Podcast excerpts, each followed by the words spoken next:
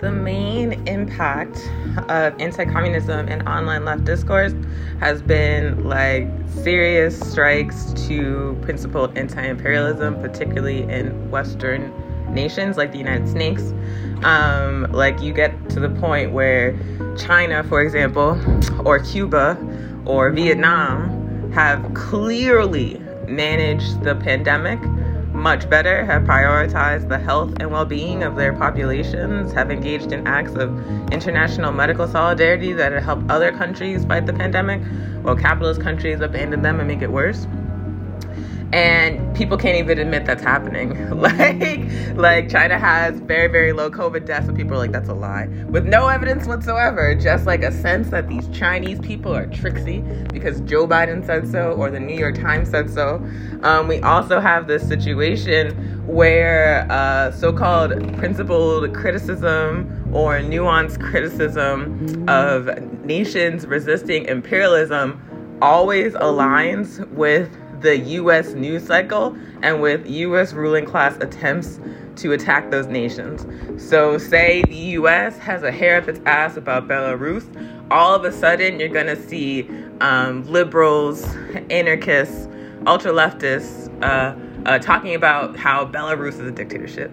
If the U.S. wants to antagonize Iran, the online left is going to criticize Iran. If the U.S. wants to antagonize Cuba, the online left is going to hop in and criticize Cuba. It lines up exactly with the mass media news cycle in the United States, which itself lines up with the U.S. war machine. And there's no awareness of this phenomenon happening, and it has a drastic impact on the kind of like anti-imperialist uh, organizing that can happen in the West because people are like afraid to tell the truth about these uh, nations resisting imperialism. These nations that are actually like the front line for all of humanity fighting against this beast. We can't even tell the truth. We can't even talk about them because the online left is so in lockstep with the logics of imperialism and anti-communism.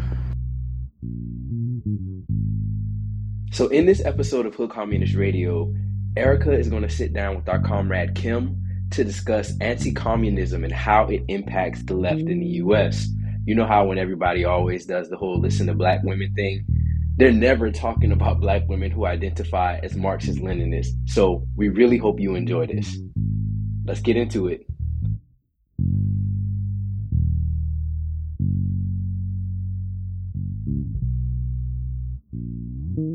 Okay, so hello, my name is Kim. So I'm a PhD researcher in Miami at Florida International University. I study ecotourism in Dominica.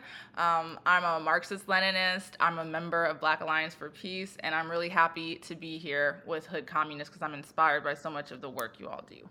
Thank you so much. I'm really, really excited about this because, um, yeah, like when we met, quote unquote, we met like on Twitter. Um, it was the tail end of the Trayvon Martin case and I remember that because I had just started reading Assata, and that was like my the peak of my interest in communism.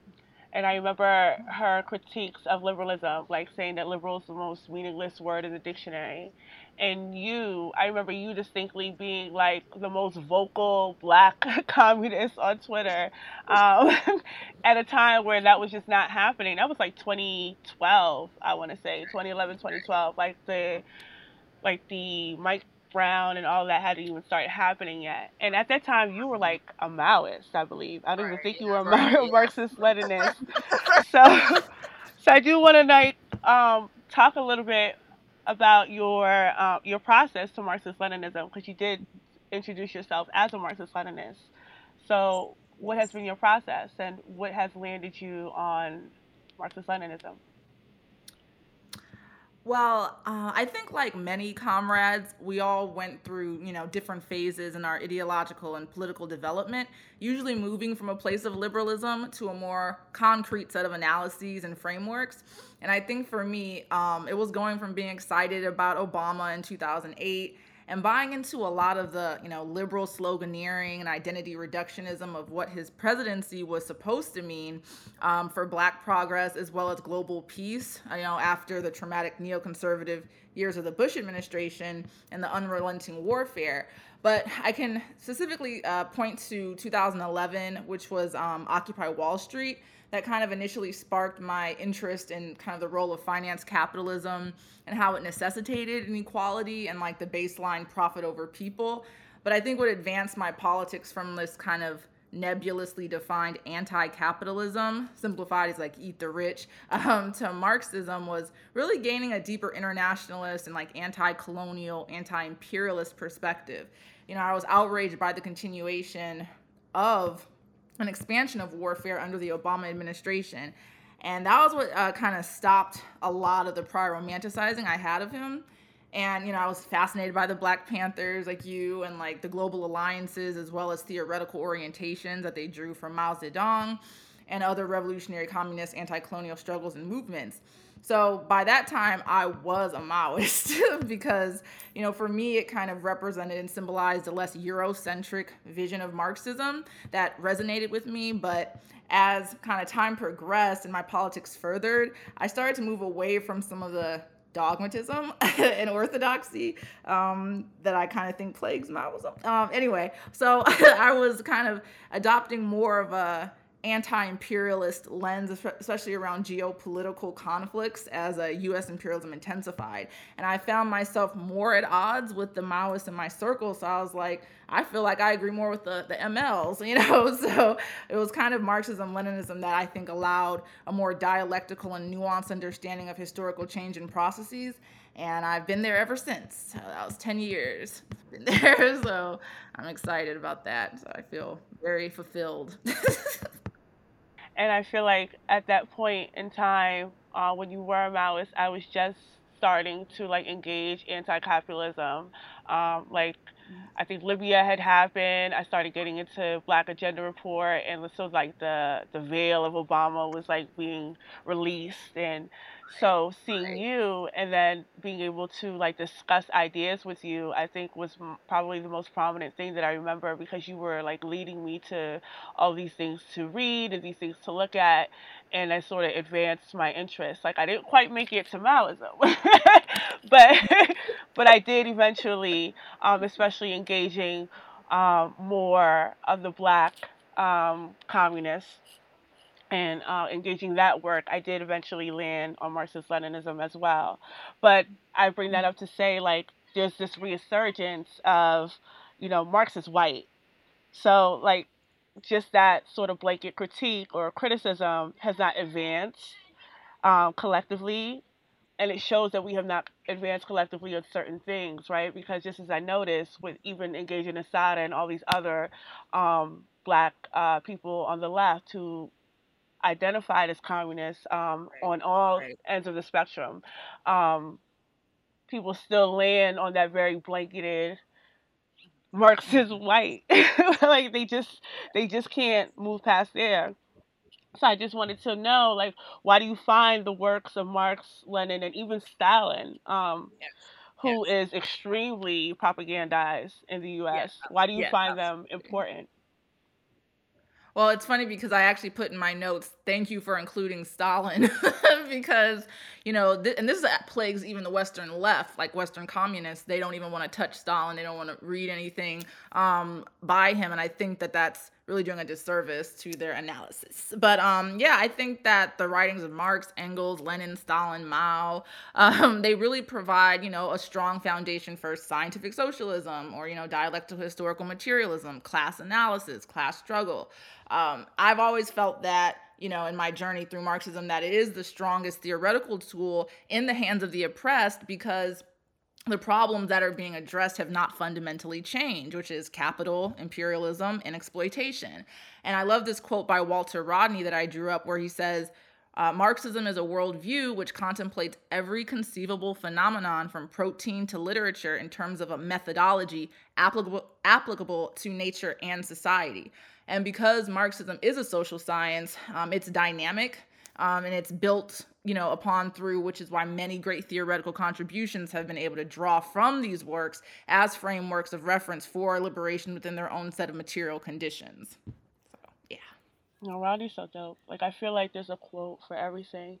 Um, as far as because when I say that we have not advanced on certain things collectively, there's certain arguments that he has already himself like put to bed because these criticisms have already appeared, right?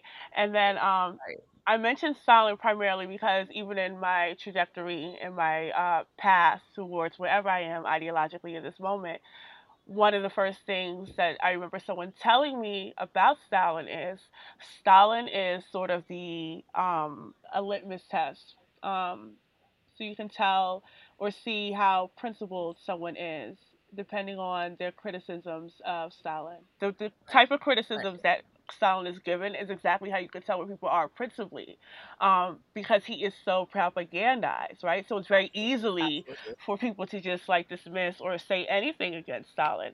And I do remember um, in engaging Paul Robeson, and then his thoughts and opinions on Stalin, right? However he felt about mm-hmm. Stalin, he understood like there was a there was a specific need for Stalin in this sort of global um, fight for socialism, communism, right? And he wasn't going to come back to the U.S. and shit on Stalin just because, you know. Um, and I, I think that that's the sort of principle uh, that's that's kind of lacking that we don't see um, primarily in these social media spaces. Like even he's been trending for two days. oh yeah, he never said. So yeah, that Yes, He's yeah. definitely propagandized. yeah, but even the growing hostility towards anti-imperialism, right? When we see it online, it's like collapse any principal line on anti um, imperialism being overtly Marxist Leninism, right? So anybody who says anything mm-hmm. that's that's in the vein on or that's seen as anti-imperialist is now a tankie. So so it's like it's regardless if mm-hmm. you're in the Crew with Tereus, regardless if you're a trot, you know. Yeah so like what are your thoughts on the current attitudes towards you know tankies on social media and like what are the difficulties you had conveying your politics as a black woman with a scientific socialist ideology mm-hmm. Well, it's definitely been frustrating to say the least. You know, I tried to reclaim the term, but, you know, ultimately, I think it stems from anti communism and, of course, anti communist propaganda. And I won't get into the deep etymology of the term, but it's thrown around far more loosely than anything having to do with the Soviet Union and Hungary in 1956. So for me, you know, when many also feel it's racialized and that it's kind of lodged, a lot of times it's black and indigenous communists um, those in support of global South struggles, uh, historic global South struggles for liberation, as well as just current socialist states, you know, if it's not in the West, if you will. And um, I think it's a way to dismiss, like you're saying, an analysis that's principled in critique and rejection of US imperialism and Western neo-colonial hegemony. And I was going to say that, you know, with the rise of Bernie Sanders, um, while you know some could argue that did some good in destigmatizing the word socialist to a generation of people who I hope have moved you know further left since, it also kind of reaffirmed this otherization of Marxist socialism um, and scientific socialism through these kind of like dog whistles like authoritarianism, totalitarianism, and of course kind of redefined socialism to mean very US centered, slightly left of the neoliberal, you know, Democratic Party policies or Nordic country models, you know, which of course mystifies its dependence on imperialist exploitation. So I think, you know, for me, you know, as a black woman Marxist, some of the biggest hurdles like we talked about earlier in this interview is just kind of like seeing confronting ideas that marxism is just a dead you know, European old white man ideology and that, you know, dialectical and historical materialism aren't applicable tools for black women or our, libera- or our liberation given our, you know, multi-oppressed subjectivities. And basically anti-communism is so institutionalized in the US and the US Academy um, that we aren't taught black communist history. And many, you know, black historical icons, like you were just saying, you know, freedom fighters like Assata Shakur are depoliticized. So I always try to situate these figures within their radical theoretical groundings and I think that's the best way to combat it. Right, right. No, I appreciate that. And then also dialectical and historical materialism is ours. Like it's not a European thing.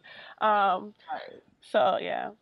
But um, so one of the things that I've, I've always like respected about you has been your clear and consistent analysis on China.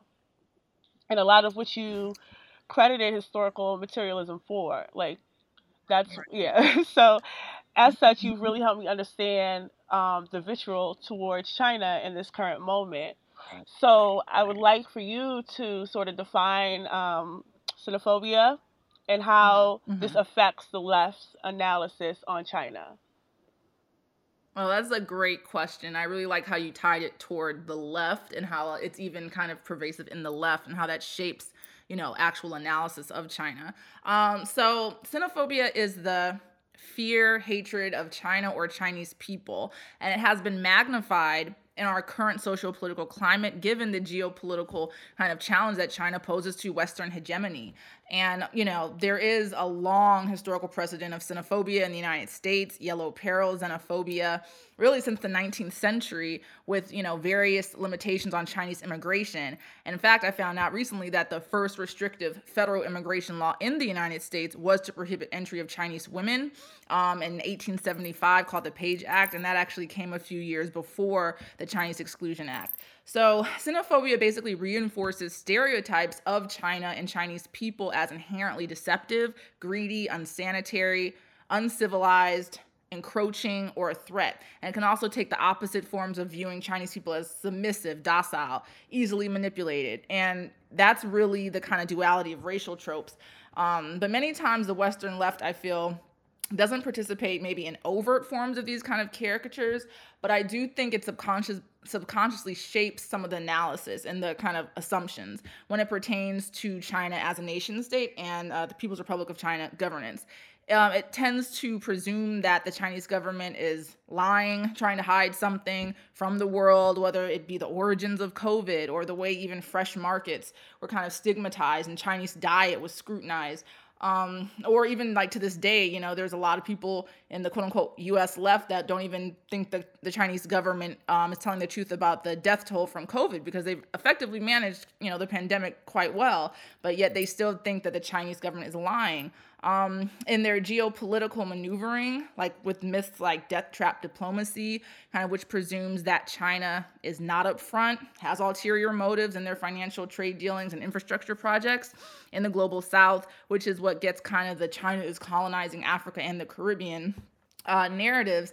And you know of course fake news about china seizing assets which is you know firmly rooted in my opinion western projection especially when you you know you understand that these western financial institutions are the predominant holder of these debts and predominant military presence on these lands yet china is presented as an equally exploitative force.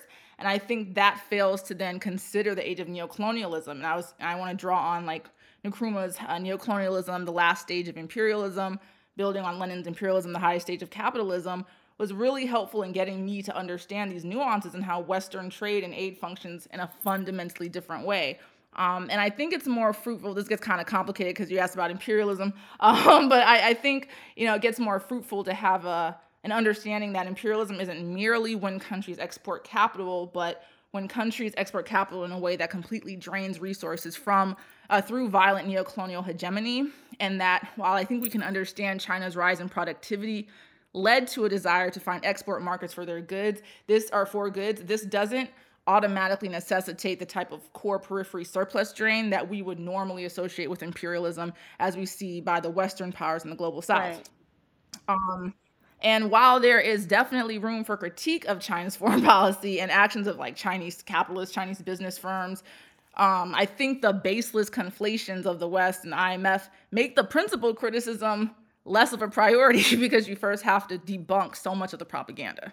So that's my spiel. Whew. no, right, no, because I mean, I'm glad that you answered the next question because, um, because you know that is the big question. That's the big conversation that's happening. Um, because there's a lot of confusion around whether or not China is capital, um, excuse me, imperialist, and then if we are going to charge China as imperialist, then we have to understand well, what is imperialism, and then what makes a nation right. imperialist. So I'm, I'm very happy that you at least attempted to break that down with some clarity because that that needs to be understood. Because there are there are critiques to be made right. about China. Right. Um, there is critiques to be made about any um, nation that is that is having relationships with Africa, right? Because we understand, especially as Pan Africanists, if if Africa is not free, then none of us are free. So we do need to have a more critical eye on these relationships, but it should not be conflated with imperialism. It should not be conflated with colonialism. Yeah, like because those things are, you know, they are defined a specific way.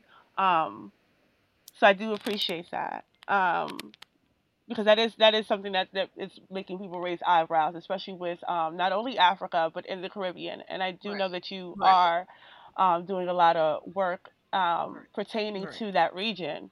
Mm-hmm. So I do want to mm-hmm. say, in uh, last year, I read about 19 or 20 books with a specific focus on the Caribbean, and this ranged from Caribbean authors to Caribbean left history to fiction, um, anything set in the Caribbean. Uh, because I myself am, am Trinidadian, but then also I listened to uh, Dr. Margaret Stevens on I Miss What I Like. That was like, oh my God, there is so much that I do not know about just that labor history. I mean, I know a few like individual labor histories, like the Butler riots in Trinidad and such. I do know about the Black Power Revolution in Trinidad, but I don't have any specifics. So I wanted to engage that specifically.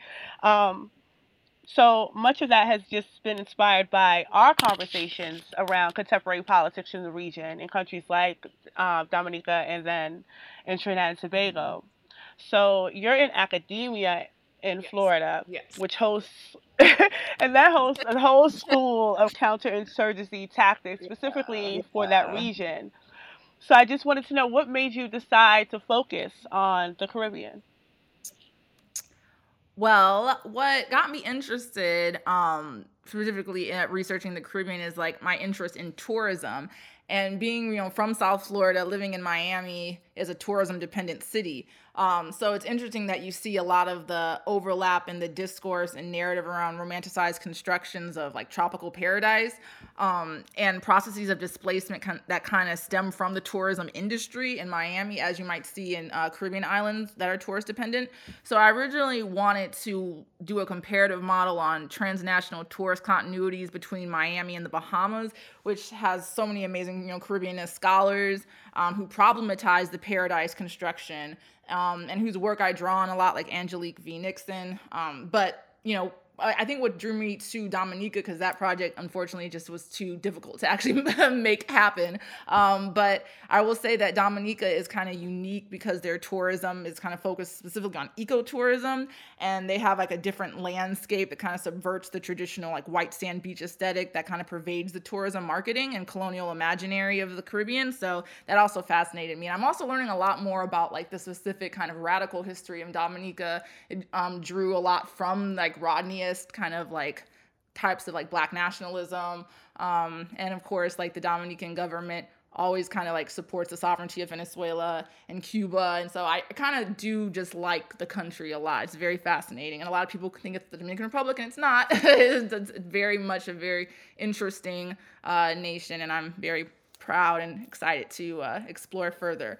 So um, I know you'd asked about specifically thinking about Miami as I call it the outpost of Latin American counter revolution. You know, we're still learning the depths of the role that Miami played in the assassination, right, of a, a Haitian head of state, Jovenel Moise. So this is definitely fluid. Um, I will say, hold on, look at my notes here. Um, you know, looking at Miami as kind of a this kind of outpost and understanding the ways in which U.S. empire and these ongoing attempts to sabotage Caribbean sovereignty, you feel it very close when you're in Miami. I think, um, especially with all the coup attempts uh, that you know have been occurring in Latin America. Um, for instance, Southcom, you know, sponsoring these like joint exercises with its partner nations under the guise of like combating, you know, criminal organizations and humanitarian relief um, and involves and then it draw in soldiers from like guyana brazil bahamas barbados belize dominican republic jamaica you know trinidad um, kind of participating in these regional wide military exercises with these kind of you know army personnel from the us from the uk canada france and the netherlands like all these colonial powers with long, you know, and deep legacies in the Caribbean. And this is, of course, a way for the U.S. to reassert its own hegemony um, in the region, you know, against geopolitical, you know, rivals, against left governments um, like Cuba, Venezuela, Nicaragua that have kind of sought a more self-determinate and different path. So it definitely is used as leverage to kind of keep the Caribbean in their, like you said, backyard. And I think that's what's so frustrating about right, it all. Because Southcom is uh, in Miami. Like that is the headquarters. Um, yes. And then and what happened in Guyana? That's called what Operation Trade Winds, and that's like an annual thing. Yes. I'm I'm just learning that that's an annual thing, and they just did that, especially um, not especially, but. I think it, it's significant when you think about how their uh, election processes they were sanctioned uh, under Trump. Yeah, in 2020 for the election processes, and then in 2021 they're hosting Southcom uh, Operation Trade. So you know, it's it's something to keep eye on in the region, and I think that the the historical political aspects of the Caribbean is not touched upon enough. I mean, it's so much, so much, so much rich history and so much interconnected history, and that, that's what makes me a lot more interested in Marcus Garvey because I know currently there's there's a like there's he's getting shit on currently. I know that, um, but I think that's because people really do not I mean, Garvey is a very dynamic person because Garvey is a complex person. Um, right. But I think that it's no small feat that there is no labor or revolutionary movement in the Americas or that this has not been affected by Garveyism or the UNIA. Um, Absolutely. He has, yeah, since the uh, beginning of the 20th century. So that's not something that we can just easily just dismiss because he has affected so many movements, um, regardless if they advance beyond him or, you know, continue that tra- trajectory. He's there. And so I think that that's one of the more significant things that I've found in reading all of these books that they all, in some way or another, mention Garvey. But you did t- mention tourism, and one book that I always, always, always tell people to get is Jamaica Kincaid's A Small Place because that opened my eyes to the effects of it. Um, so I look at traveling and tourism completely different right, um, right. since reading that book. And it's only been magnified due to the pandemic. Oh, it's disgusting well, under the pandemic. it's disgusting under the pandemic because, I mean, the argument for tourism is self serving. Right. You know, right. it's like, well, we need to travel because you know these poor countries they need our help, but it's just like yeah. you're not really helping. You don't leave your resort. You're not actually helping these countries.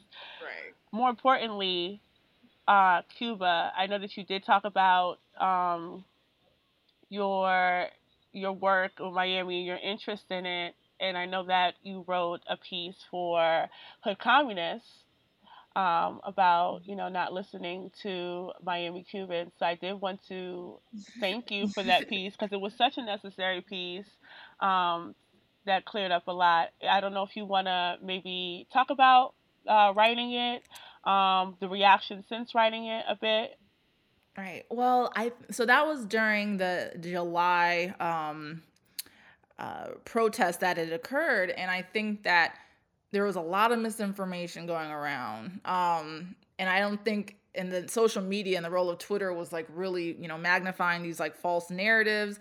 And again, unfortunately, the, you know, a lot of academics were kind of repeating um, these falsehoods. I would argue, I'd call it, you know, propaganda and I was like, I gotta let people know because if again, if you're not in Miami, you don't realize the kind of far right forces that are being emboldened. And I felt that it was very important that you know a lot of the the rallies that were you know again they had Proud Boy infiltration. I mean, it was it was scary to see. It was like a fascist kind of movement going on, and I just think that a lot of you know maybe U.S. liberals, left liberals, they they weren't attuned to that. So I really wrote that piece so they could just understand just like the you know the complex economic hardships that Cuba is facing and that that should really be our focus. And I think that it was ignited also by the um, Black Lives Matter statement that got so much backlash. So I kind of felt also that it was important to kind of be like, no, they were correct in their focus on the embargo and not making a judgment on the government because I just don't think that's the place of, you know,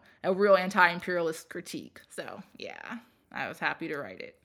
In the beginning, you mentioned that you're a member of Black Alliance for Peace. And this is a big deal for me, Kim, because, like I said, I have been watching you and your trajectory, and you have been a staunch advocate against organizations for such a long like you've been online saying no they're not a good thing to do. Um, the dynamics of organizations, and I know that you have you have not you were not just screaming this into the void because this is not something that you've actually tried to do.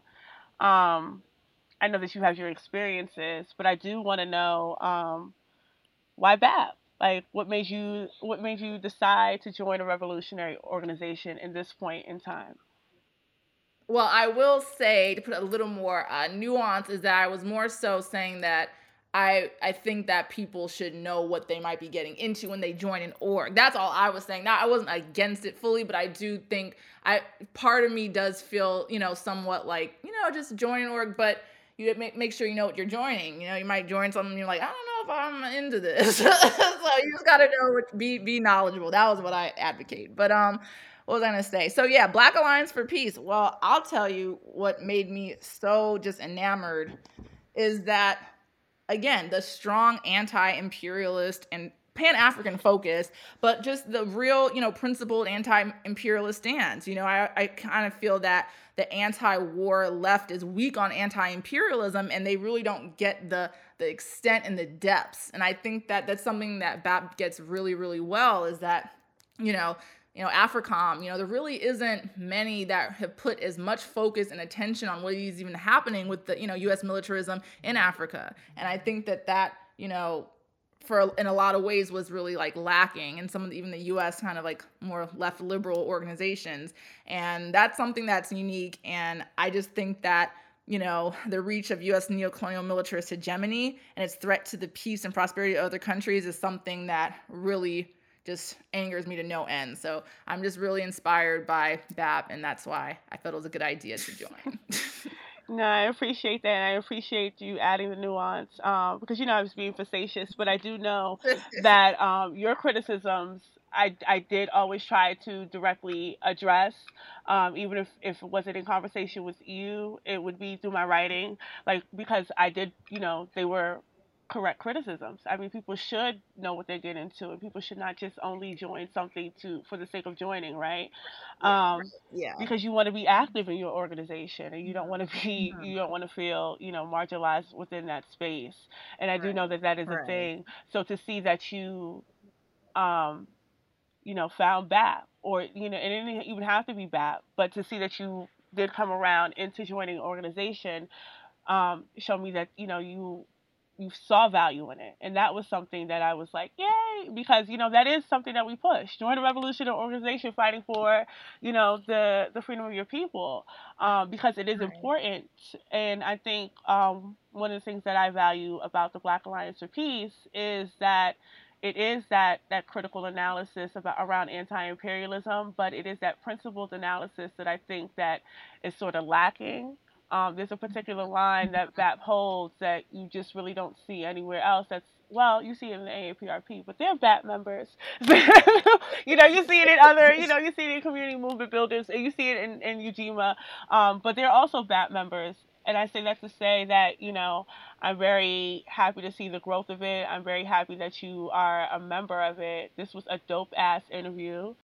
All right, so that's all I have. So I want to thank you so much, Kim, for chopping it up with me, and this was really great. Thanks so much, Erica, for having me. All right, peace.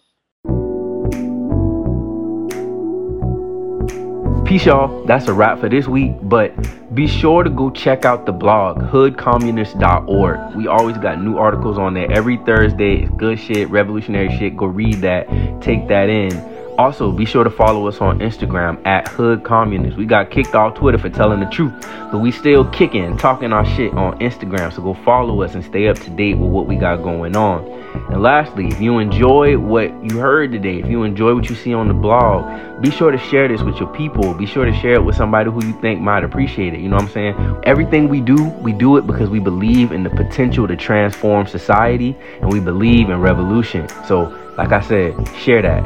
And lastly, we always encourage our people to join organizations that are fighting for justice, that are fighting for liberation. If we could solve the problems in our society as individuals, we would have did that a long time ago. So yeah, take care of yourselves, man, and we'll see y'all next time. Peace.